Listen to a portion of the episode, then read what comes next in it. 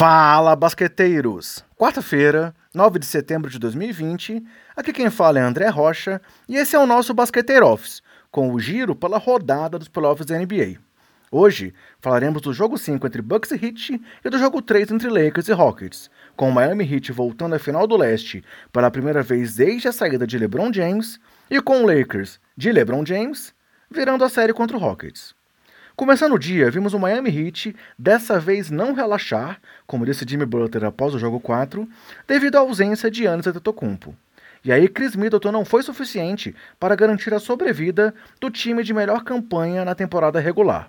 No final, vitória do Heat por 103 a 94 e a classificação para a final do leste de um time que muitos nem colocavam como garantido nos playoffs no começo da temporada.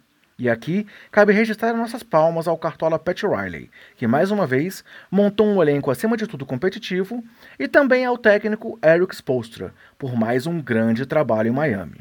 Mas voltando ao jogo, o Bucks chegou a começar melhor e venceu o primeiro quarto por 28 a 19. Mas o segundo período em diante, o Heat tomou a ponta e conduziu o jogo até o final.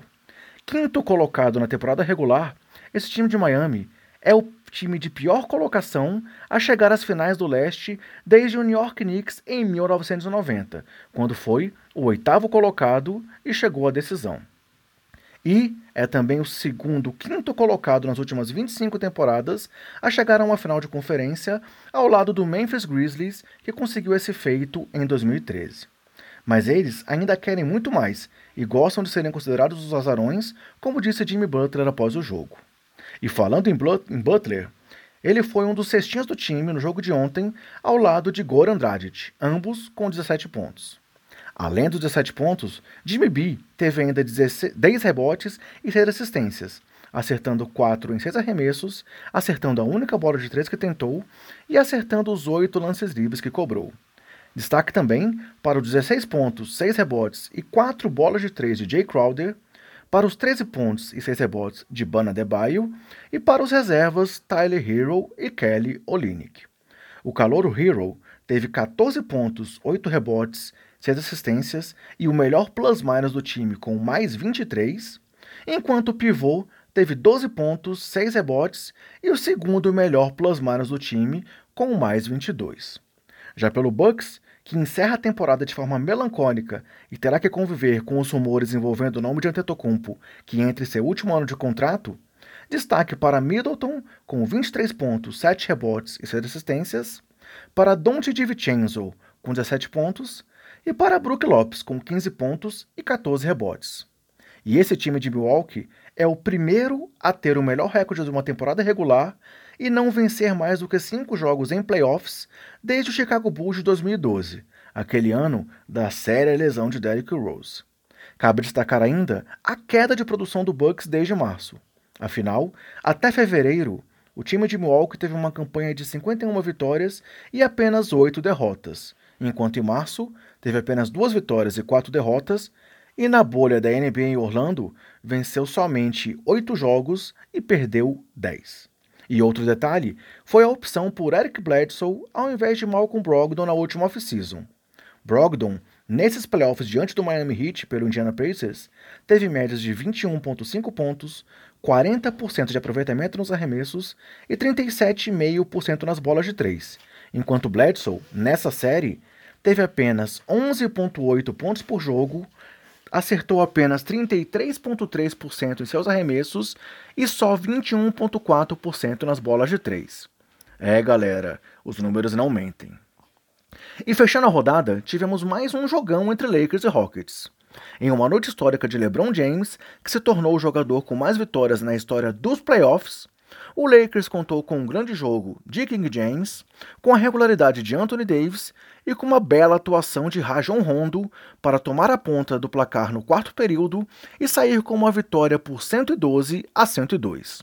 Rondo atuou no melhor modo playoff Rondo, e aí quem já viveu isso, seja como ele com ele no seu time ou com ele contra você, entende o que nós queremos dizer foram 21 pontos e 9 assistências para o armador, incluindo 8 pontos em sequência em uma corrida de 10 pontos sem resposta e 11 pontos no total nos 12 minutos finais. Além disso, Rondo foi o responsável pela sexta ou pela assistência em 23 dos 30 pontos do time do Lakers no quarto quarto. É, não dá para subestimar a experiência, a colocação em quadra, o talento e nem as provocações do camisa 9, que trouxe uma vantagem para o Lakers de 35 pontos enquanto esteve em quadra nos dois últimos jogos combinados. Já LeBron acabou o jogo com 36 pontos, 7 rebotes, 5 assistências, 4 tocos, 13 em 23 nos arremessos e 4 em 9 nas bolas de 3. Apenas no primeiro tempo foram 29 pontos, 10 acertos em 14 arremessos e 4 em 5 nas bolas de 3 para James. E isso representou 47,5% dos pontos do Lakers no primeiro, no primeiro tempo, o que é a maior porcentagem no primeiro tempo em um jogo de playoffs do Lakers nos últimos 25 anos. E tudo isso aos 35 anos e na temporada 17 da sua carreira. Além disso, James se tornou o primeiro Laker a ter um jogo de pelo menos 35 pontos, 5 rebotes, 5 assistências e 4 tocos em playoffs desde Shaquille O'Neal no ano 2000.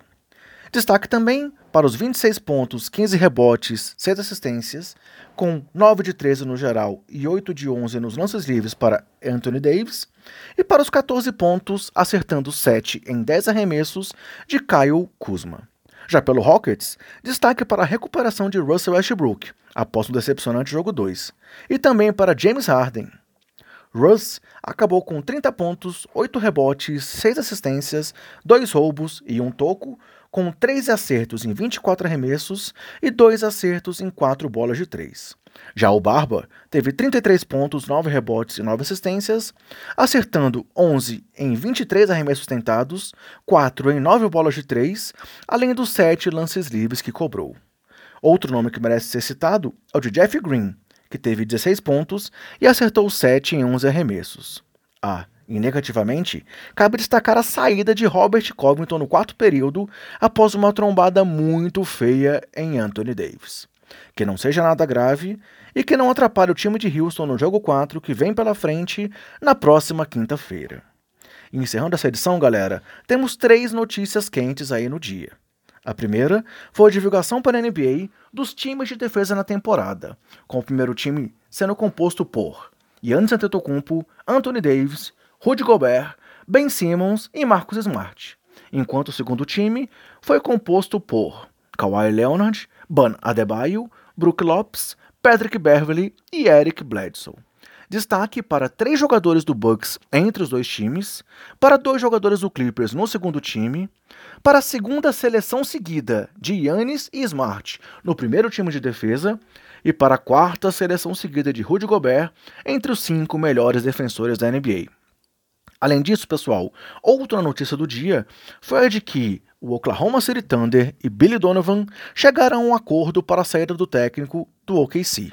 Ou seja, é mais um técnico que não resistiu à bolha da NBA, ao lado de nomes como Alvin Gentry no Pelicans, Nate McMillan no Pacers e Brett Brown no 76ers.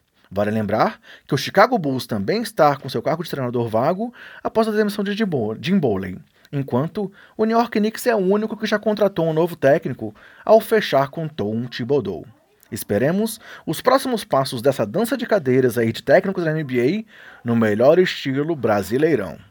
Por fim, a última notícia é de que a NBA deve mesmo adiar as datas de draft, free agency e do começo da próxima temporada, segundo notícia divulgada por Shams Charania. E hoje, os playoffs seguem com o Boston Celtics tentando fechar a série diante do Toronto Raptors e com o jogo 4 entre Los Angeles Clippers e Denver Nuggets. Os dois jogos serão transmitidos pela ESPN às 19h30 e às 22 horas no horário de Brasília.